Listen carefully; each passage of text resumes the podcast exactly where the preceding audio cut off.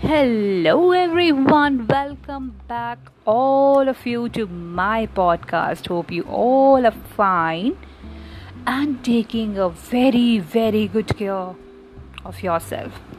Well, dear all, it's a very happy birthday of my podcast. A very happy birthday to my podcast. This is that important date when this podcast took birth.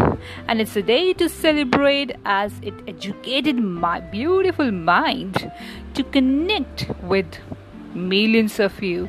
I'm not praising myself. I am just trying to make myself in a happy mood. Why? Because it's really a time for celebration isn't it? Well this podcast has given me an interest. And whenever an interest has sparked, has sparked my mind, I have always tried to share with you. And most importantly, it has taught me a very important lesson that the experience is the best teacher which stimulate our brain.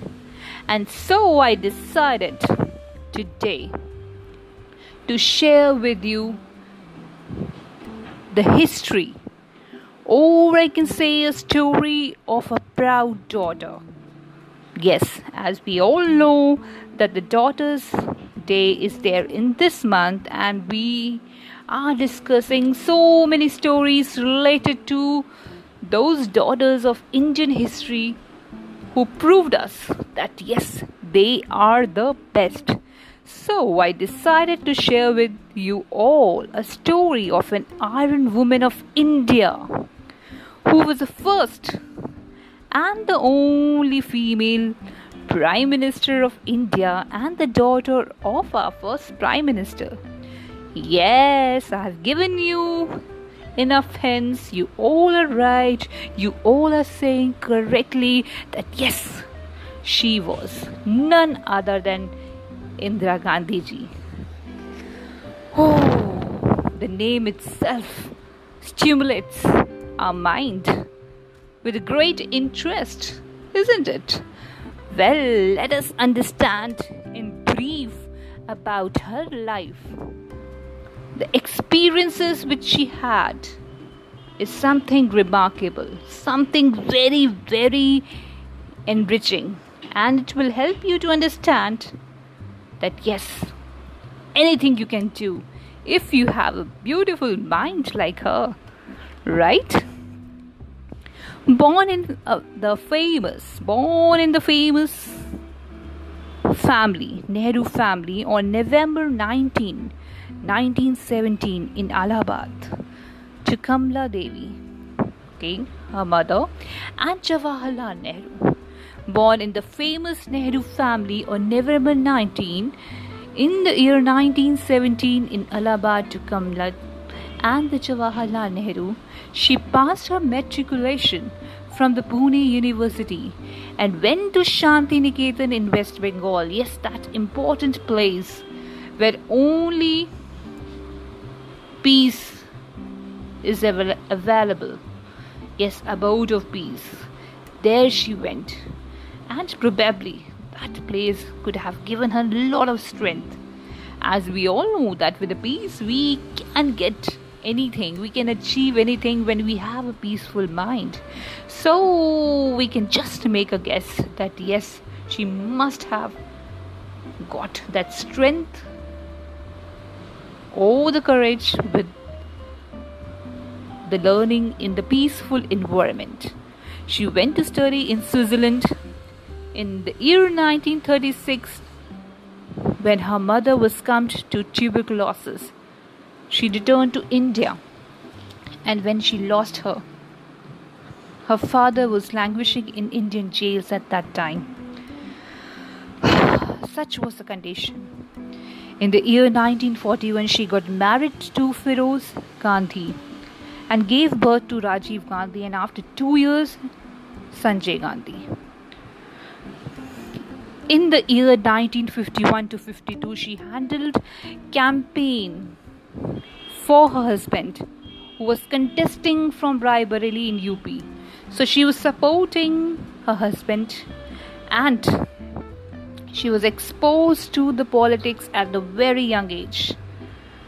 Not only this in the year 1959 she was elected as a president of Indian National Congress Party and was a political advisor of father.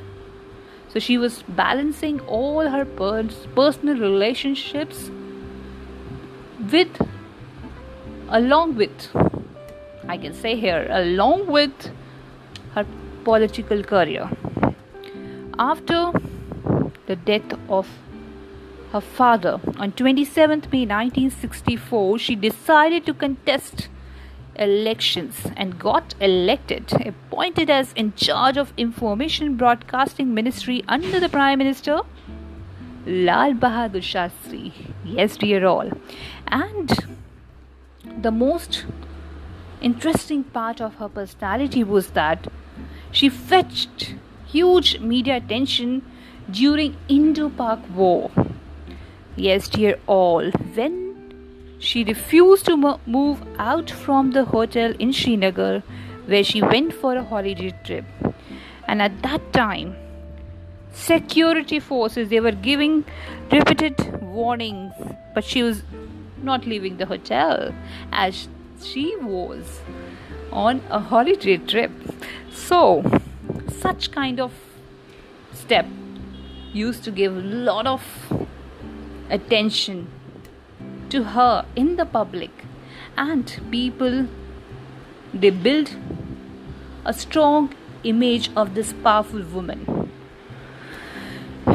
After the death of Lal Bahadur Shastri on 11 January 1966 she coveted throne as the prime minister.